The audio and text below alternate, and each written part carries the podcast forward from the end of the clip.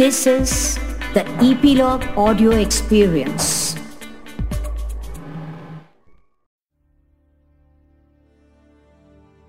एकोणीसावा शतक. एक अशी वेळ जेव्हा एका जागी अंग्रेज भारतावर राज्य करत होता. तर दुसरीकडे लोकांचे आयुष्य गुलामीत गेले. गरिबी भूकमारी अशिक्षता व सामाजिक वाईट कार्यांमुळे भारताची दशा ही खूप वाईट होऊन बसली होती. पण ह्या सगळ्यांमधून असे काही भारतवासी होते ज्यांना असं वाटलं की जर आपल्याला ही परिस्थिती बदलायची असेल तर त्यासाठी आपणच काहीतरी केलं पाहिजे. तर असे बरेच फ्रीडम फायटर झाले ज्यांच्या सहयोगाने व समर्पित भावामुळे अवघे दोनशे वर्षानंतर आपल्या भारताला स्वातंत्र्य मिळाले. मी रिद्धी कारंडे घेऊन आली आहे ईपीलॉग मीडियावर. अशा थोर पुरुषाची गौरव गाथा Gokhale the diamond of India. कसे होते गोपाळकृष्ण गोखले ज्यांनी फक्त अंग्रेज नाही परंतु आपल्या समाजाचेही बऱ्याच समस्यांना लढा दिला. तर ते हरिजन असो किंवा शिक्षणाचा हक्क. त्यांच्या चळवळीबद्दल ऐकून तुम्ही नक्की प्रेरित व्हाल. चला तर मग. सुरू करूया आपला हा प्रवास. जीवनवृत्त रत्नागिरी जिल्ह्यांपैकी चिपळूण तालुक्यातील कोतुळख या गावी गोपाळरावजींचा जन्म तारीख नऊ मे सन अठराशे सदुसष्ट रोजी झाला. गोपाळरावजींचे वडील कृष्णराव हे कागल संस्थानात फौजदार होते. वयाच्या सुमारे दहा वर्षापर्यंत गोपाळराव कागल असच होते. त्यांचा मराठीचा अभ्यास देखील तिथेच झाला. मराठी अभ्यास पूर्ण झाल्यानंतर गोपाळराव व त्यांचे वडील बंधू गोविंदराव यांना कोल्हापूरला इंग्रजी शिकवायला पाठवले होते. तिथे असताना सन अठराशे एकोणऐंशी साली त्यांचे वडील वारले. आता घरची गरिबीची स्थिती व त्यात कौटुंबाचा सांगोपण करणारा असा करता पुरुष गेल्यामुळे या उभयत्या बंधूंवर मोठे असे संकट ओढाविले. पण त्यावेळचे कागल संस्थानाचे कारभारी रावसाहेब विष्णू परशुराम वैद्य यांच्या खटपटीने गोविंदराव यांना कागल संस्थानात कारकुनीची नोकरी मिळाली. थोडा पगार व मोठा असा परपंच अशी अडचणीची स्थिती असूनही गोविंदरावांनी कष्ट सोसून गोपाळरावजींच्या शिक्षणात फार मदत केली. गोविंदरावजींच्या नंतरही त्यांच्या मोठ्या कौटुंबाचा सर्व भार गोपाळरावजींनी आपल्या शिरावर घेतला होता. व आपल्यानंतरही त्यांनी त्यांची चांगली व्यवस्थाही केली होती. गोपाळरावजी सन अठराशे एक्क्याऐंशी साली राजाराम हायस्कुलातून प्रवेश परीक्षा पास झाले. तर अठराशे ब्याऐंशी साली कोल्हापूरच्या राजाराम कॉलेजात ते होते व या सालाच्या अखेरीस ते पी एची परीक्षा देखील पास झाले. या वेळेची सभोवातलाची परिस्थिती अपूर्वच होती.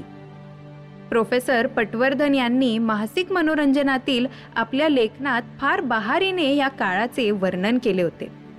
तर ते वर्णन असे की सामान्यात कोणत्याही काळी मुलांची कॉलेजातील ही वर्ष महत्त्वाची असतातच. परंतु गोपाळराव जेव्हा कॉलेजात होते त्या काळी त्या वर्षाला असामान्य स्वरूप यायला महाराष्ट्रात दुसरे असे कारण उपस्थित होत होते. ते म्हणजे प वा विष्णूशास्त्री चिपळूणकरांची लेखमेला अगोदर सात आठ वर्षांपासून प्रसिद्ध होत असल्यामुळे महाराष्ट्रात नवा एक पक्ष असा तयार होत होता. कृष्णशास्त्री चिपळूणकर राव बहादूर गोपाळराव हरी देशमुख रावसाहेब रानडे वगैरे मंडळींच्या उद्योगाने व्याख्यानाने आणि प्रत्यक्ष चळवळीने जे लोकपक्षाचे कार्य झाले होते त्याचेच एक अनपेक्षित फळ शास्त्रीबुवांच्या लेखनांनी पूर्ण झाले होते. आणि स्वतंत्र किंवा आपल्याच दृष्टीने हिंदुस्थानाच्या स्थितीचा आणि सामाजिक धार्मिक राजकीय प्रश्नांचा विचार करणारा देखील असा एक दुसरा वर्ग तयार होत होता. तर सन अठराशे बहात्तरपासून अठराशे ब्याऐंशीपर्यंत जे काही तरुण विद्यार्थी कॉलेजात शिकत होते त्यांना आहे ते आणि असावे ते यातील जमीन आसमानातील अंतर विचार करणाऱ्या व जिवंतदृष्ट्या तरुण मंडळी स्पष्टपणे कदाचित तक्षिणपणे ते प्रतीत करून देत होते. परंतु आहे ते तसेच राहू व चालू दिल्यास हिंदुस्थानाचे भवतिव्य काय होईल याची भयंकर कल्पना त्यांना दुःखसाही अशी करत होती. महाराष्ट्राच्या सर्व वातावरणात देशोभिमानाचे वारे वाहू लागले होते. आणि कॉलेजात शिकत असणाऱ्या बहुतेक विद्यार्थी त्याच्या सपाट्यात कमी अधिक येत होते. त्यापैकी जे काही उद्दार मनाचे दिलदार बुद्धीचे उत्कट भावनांचे आणि उद्दात कल्पनांचे तरुण होते त्यांच्या विचारावर ह्याचे विशेष जोराने ठसे उमटू लागले होते. ते फुरसतीच्या वेळी आपल्या लोकांचा आणि देशाच्या स्थितीचाच विचार करायचे. तर चालू असलेली ही अधोगती थांबवायला निदान तिचा भार्गव वेग आपण कमी करायला हवं असं त्यांना वाटू लागले. तर त्यांचे विचार हे हळूहळू दृढतर होऊ लागले. तेच तेच विचार पुन्हा पुन्हा वेगवेगळ्या प्रसंगी वेगवेगळ्या वेळी मनात येऊन त्यांची ठाम अशी मते होत होती. काहींची मजल यापुढेही गेली होती. सरळ सरकारी नोकरी न धरता काहीतरी स्वातंत्र्य उद्योग करावा असं त्यांनी निश्चय केला. तर काहींनी या साऱ्या अनर्थाचे मूळ लोकसमाजाचे गाढ अज्ञान असे ठरवून ते दूर करण्याचा प्रयत्न आपण करावा असा बेत केला. इंग्रजी शिक्षणा वाचून लोकांचे डोळे उघडायचे नाहीत. त्यांना आत्मज्ञान व आत्मप्रत्यय व्हायचं नाही आणि देशाचा हा ध्यास काही थांबवायचा नाही.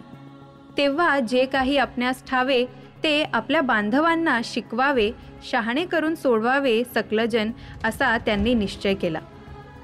पाश्वात्य ज्ञानाचा प्रसार करणे हाच एक तरुणोपाय आहे या विचाराने. आपला जन्म ह्याच कामी घालवायचा असा त्यांनी बेत करून प वा गोपाळराव आगारकर व श्रीयुत टिळक यांनी प वा विष्णू शास्त्री चिपळूणकर व नाम जोशी यांच्या मदतीने पुण्यास न्यू इंग्लिश स्कूलाची स्थापना केली. त्यावेळी सरकारी नोकरी आताप्रमाणे फार काही दुर्मिळ नव्हती. सरकारी नोकरीत शिरणे म्हणजे जन्म ऐशो आरामात घालवायचे. सापडून लक्ष्मीच्या गळ्यातील ताईत बनणे होते. मोठाले पगार व मोठाले अधिकार त्यावेळच्या पदवीदारांच्या मागे लागायचं म्हटलं तरीही चालेल. हा मार्ग ऐहिकदृष्ट्या सर्वतोपरी शहाणपणाचा आणि राजमान्य तसाच लोकमान्य असूनही तो सोडून या मंडळीने आपला जन्म लोकशिक्षणाला वाहण्याची शपथच घेतली. आणि त्याप्रमाणे सुरुवातही केली. शाळा काढली एवढ्याने त्यांच्या कर्तृत्वशाली अंतकरणाचे काही समाधान झाले नाही. त्यांनी केसरी आणि मराठा ही पत्रेही काढली. याप्रमाणे लोकांमध्ये विद्येचा आणि सामान्य ज्ञानाचा प्रसार झटपट्याने करण्याचा त्यांनी निश्चयच केला. या नव्या धाडसाने सगळे महाराष्ट्र निनादून गेले होते. या मंडळींचा देशोअभिमान लोकांची मनेबळे ओढू लागला होता. जिकडे तिकडे या लोकांबद्दल अभिमान व आदर पसरू लागला होता. इतक्यात बर्वे प्रकरण उपस्थित होऊन केसरीवर खटला झाला. आगारकर व टिळक या दोघांना शिक्षा होऊन त्यांना डोंगरीवरच्या तुरुंगात एकशे एक दिवस काढावे लागले. न्यू इंग्लिश स्कूल केसरी व मराठा या नवीन निघालेल्या देशोअभिमान संस्थेवर ओढावलेले हे संकट महाराष्ट्राला आपल्यावरच ओढवल्याप्रमाणे वाटत होते. सर्व महाराष्ट्र देश या तरुण देशोअभिमान वीरांचा आप्त बनला आणि त्यांच्याकरिता त्यांना सोडवण्याकरिता त्यांना आपला पक्ष हायकोर्टमध्ये नीट मांडता येण्याकरिता महाराष्ट्रात वर्गणी गोळा होऊ लागली. या खटल्याचा संबंध कोल्हापूरशी अत्यंत निकट होता. का? तर तेथील राजघराण्यातील पुरुषाच्या कैवाराने हे दोघेही वीर संकटात पडले होते. त्यांच्याकरिता माधवराव नामजोशी यांना वारंवार कोल्हापुरात जावं लागायचे. न्यू इंग्लिश स्कूल केसरी व मराठा या संस्था चालवण्याचे काम कोल्हापूरचे श्रीयुत वामनराव आपटे यांच्यावर येऊन पडले. या सर्व कारण समुदायामुळे अठराशे ब्याऐंशी व त्र्याऐंशी साली जे मराठी तरुण कोल्हापूरच्या कॉलेजात होते त्यांची ती वर्षे एका तऱ्हेने अपूर्वच होती. विजेचा प्रवाह अंगात शिरून धमन्यातील रक्त जसे नाचू लागते तसे महाराष्ट्राचे तरुण रक्तही त्यावेळी सळसळत होते. कोल्हापूरच्या कॉलेजातील तरुणांवर या विजेच्या लाटेचा परिणाम फार जोराचा होत होता.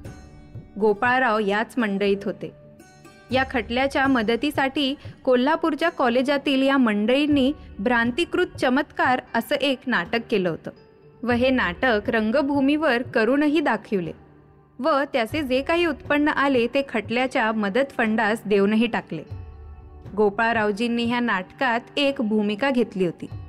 अभ्यासक्रम संपल्यावर गोपाळराव पुढे अठराशे शहाऐंशी साली डेक्कन एज्युकेशन सोसायटीचे लाईफ मेंबर झाले. त्या स्फूर्तीचा उगमही याच वेळी झाला. तर अठराशे त्र्याऐंशीच्या जानेवारीत फर्स्ट बी एच्या अभ्यासक्रमाकरिता गोपाळराव पुण्याच्या डेक्कन कॉलेजात गेले. राजाराम कॉलेजात त्यावेळी काही हा कोर्स नव्हता. यामुळे एक सेमिस्टर त्यांना पुण्यासच काढावी लागली. तर दुसऱ्या सेमिस्टरला हा कोर्स कोल्हापुरात सुरू झाला. गोपाळराव पुन्हा कोल्हापुरास आले. व या वर्षाच्या अखेरीस ते फर्स्ट बी एची परीक्षा पासही झाले. पुढे बी एच्या करिता गणित हा ऐच्छुक विषय त्यांनी घेण्याचे ठरवले व त्यासाठी मुंबईला एल्फिस्टन कॉलेजात जाण्याचा त्यांनी बेत केला. त्या कॉलेजात त्यावेळी गणिताचे प्रोफेसर होतो नरत्वेट हे प्रसिद्ध अध्यापक होते. तर अठराशे चौऱ्याऐंशी साली गोपाळराव बी ए झाले व दुसऱ्या वर्गात आले. एल्फिस्टन कॉलेजात असताना प्रोफेसर कर्व यांचा व गोपाळरावजी यांचा स्नेह जडला. शाळेत अथवा विश्वविद्यालयात उत्तीर्ण होईपर्यंत विद्यार्थी या नात्याने गोपाळरावजींचा अत्यंत बुद्धिमान म्हणून काहीही लौकिक नव्हता. परंतु साधारणात तरतरीत बुद्धीचे व मेहनतीचे विद्यार्थी ते होतेच. त्यांनी आपली स्मरणशक्ती अतिशय वाढवली होती व त्यांच्या पाठशक्तीबद्दल चिकाटी व जबाबदार मेहनतीबद्दल त्यांचे सहध्यायी त्यांची खूप प्रशंसा करायचे. तर आपल्या गरीब स्थितीची जाणीव लक्षात बाळगून आपल्या शिक्षणाचा भार आपल्या बंधूंवर आईवर तो कौटुंबास कष्टदायक आहे किंबवणा दुःखचाही आहे हे सदैव नजरेपुढे ठेवून गोपाळरावजींनी आपल्या विद्यार्थी दशेतील काळ फार मेहनतीने काढला. तर वयाच्या अठराव्या वर्षी ते बी एही झाले. बी ए झाल्यानंतर पुढे काय करावे याचा एकदमच काही निश्चय त्यांनी त्यावेळी केला नाही. इंजिनिअरिंग कॉलेजात एल सी घेण्यासाठी ते काही दिवस जायचे.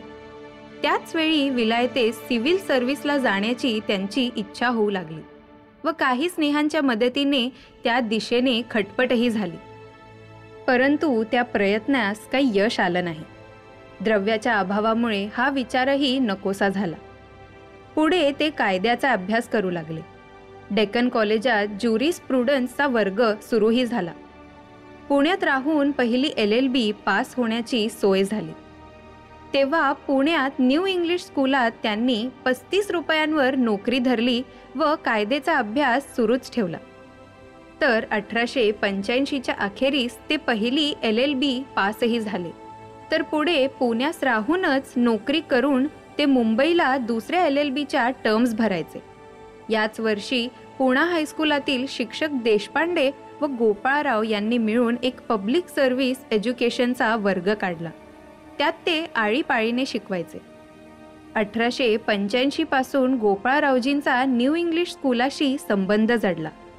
त्यावेळी या संस्थेत आगारकर टिळक नामजोशी केळकर धरप व गोळे हे सगळे सभासद होते.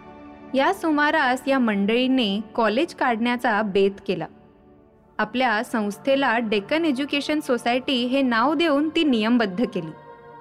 त्यानंतर या संस्थेच्या चालकांना तरुण उत्साही स्वार्थत्यागी माणसांची फार जरूरत होती व होतकरू व तेजस्वी असा कोणीही मनुष्य भेटल्यास ते त्याला आपल्या संस्थेत ओढण्याचा प्रयत्नच करायचे. शिक्षक या नात्याने गोपाळरावांचा व ह्या संस्थेच्या चालकांचा निकट संबंध आला. गोपाळरावास ते आपल्या मंडईत सामील करण्याचा प्रयत्न करू लागले. या मंडईंपैकी त्यावेळी पुढारी म्हणजे टिळक व आगारकर असे दोघेही होते. विद्यार्थी दशेतच गोपाळरावांना या दोन्ही व्यक्तींबद्दल खूप आदर वाटायचा. न्यू इंग्लिश स्कूलात शिक्षक राहिल्यापासून गोपाळरावजींनी इंग्रजी भाषेत प्रावीण्यच प्राप्त केलं होतं. सर्वोत्कृष्ट इंग्रजी ग्रंथांचे सूक्ष्म अध्ययन करून त्यांनी ते आत्मसातही केले होते. जसं की मिल्टनचे पॅरेडाईज लास्ट ग्लॅडस्टनची भाषणे जॉन ब्राईटची भाषणे बर्कचे ग्रंथ हे त्यांना तोंडपाठ होते. विद्यमान इंग्रजी वाड्मयाचा त्यांचा परिचय चांगलाच होता. एखादी सुंदर कविता एखादा हृदयस्पर्शी लेख भाषेतील मार्मिक खोच स्तुती करावी अशी वाक्यरचना त्यांच्या वाचण्यात आली तर ते आपल्या मेमरीमध्ये साठवून ठेवायचे. त्यावेळेच्या मराठ्यामध्ये केव्हा तरी ते इंग्रजी लेख लिहायचे. त्यांनी लिहिलेली जनरल वॉर इन युरोप ही मराठ्यांमधील लेखमेला त्यावेळी खूप लोकप्रिय झाली होती. तर अठराशे शहाऐंशीच्या अखेरीला व अठराशे सत्याऐंशीच्या आरंभी त्यांनी इंग्रजी अंकगणित लिहिले. व ते पुरे झाल्यावर गणितातील तज्ज्ञ माणसांकडून दाखवून त्यांनी ते पसंत केल्यावर ते छापवले.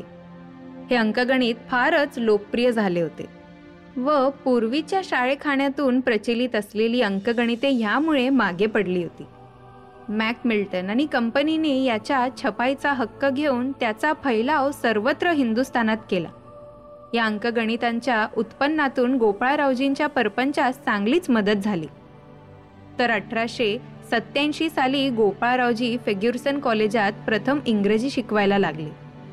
फेग्युर्सन कॉलेज अस्तित्वात येऊन त्यावेळी अवघी तीन वर्षे झाली होती.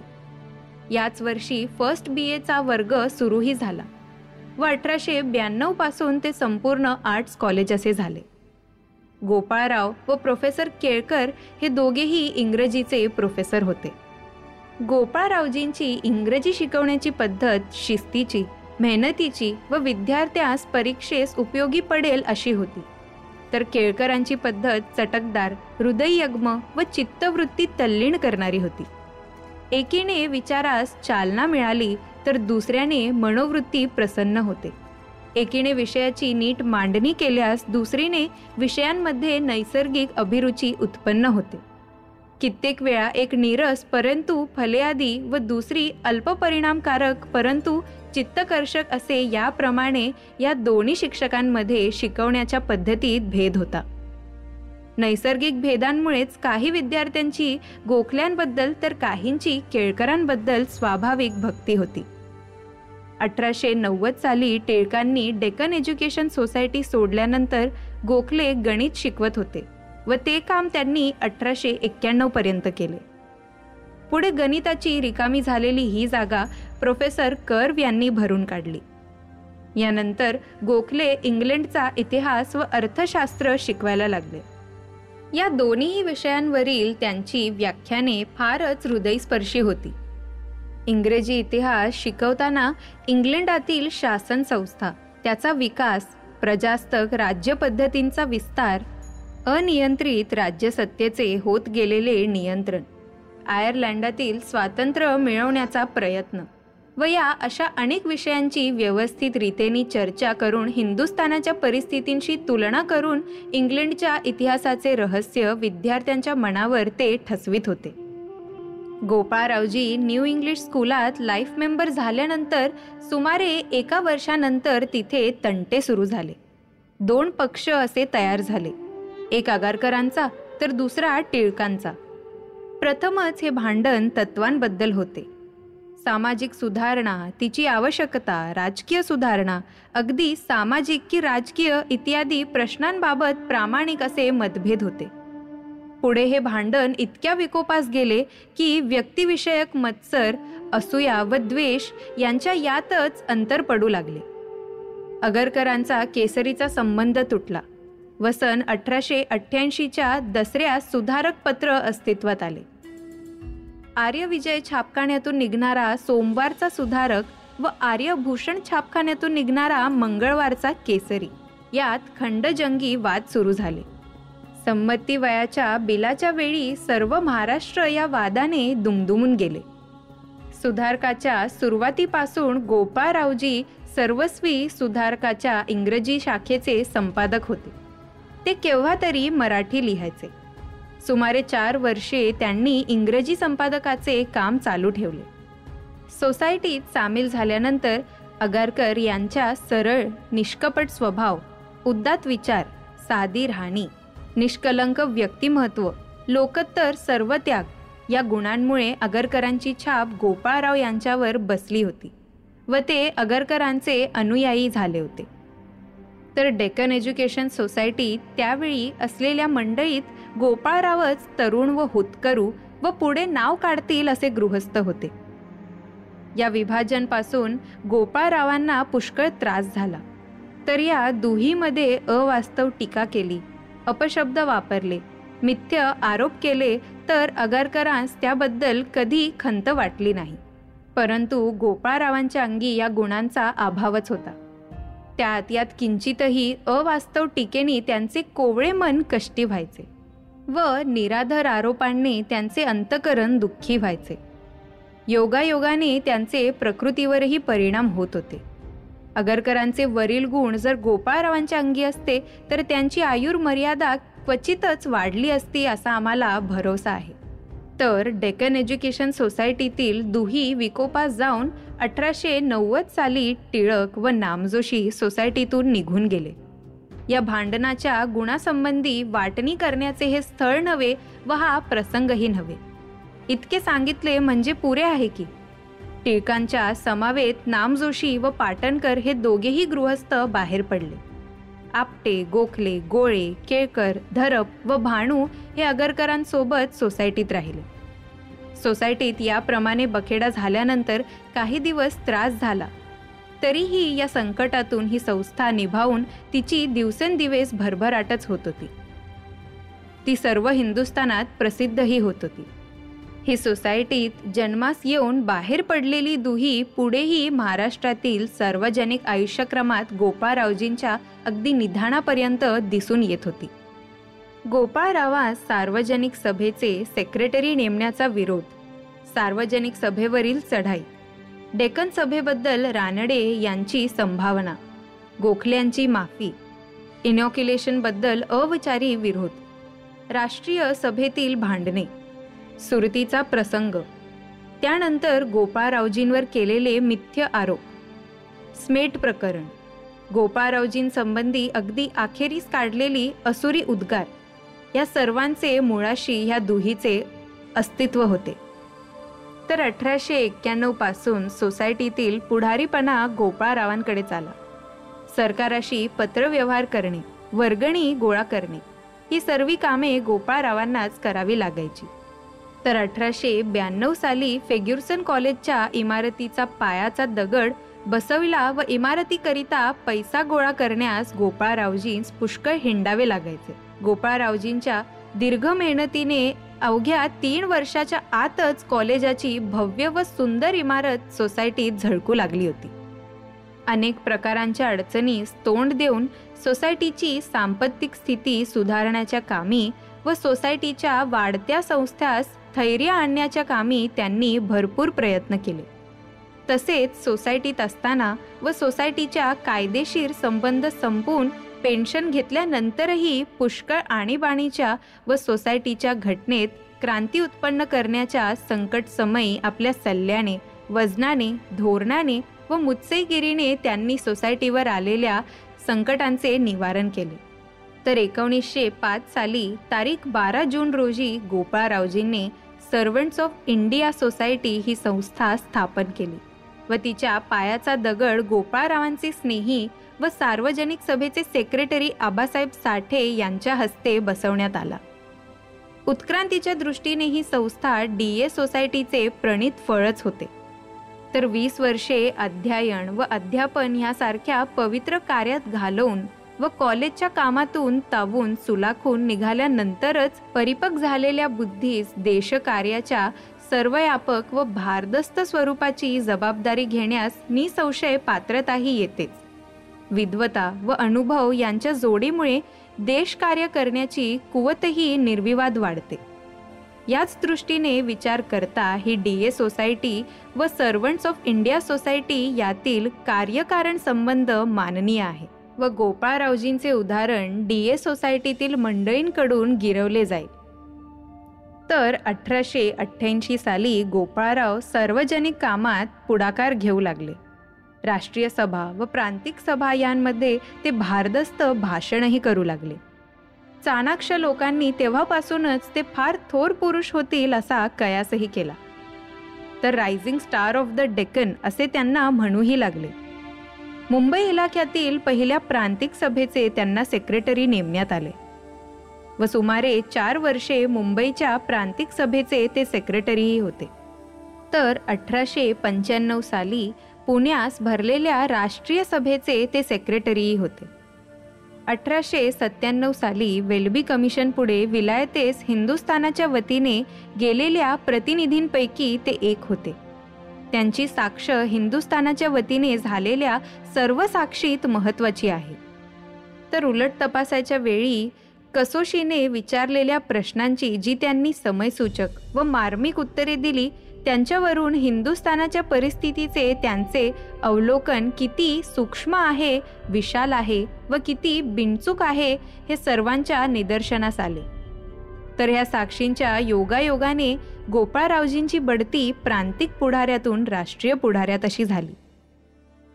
तर हा भाग आपण इथेच संपवूयात व ह्या राष्ट्रीय पुढारीने पुढे काय केलं ते ऐकूयात पुढच्या भागात. तर ते ऐकण्यासाठी सबस्क्राईब करा इपिलॉग मीडियाच्या series Gokhale the diamond of इंडियाला.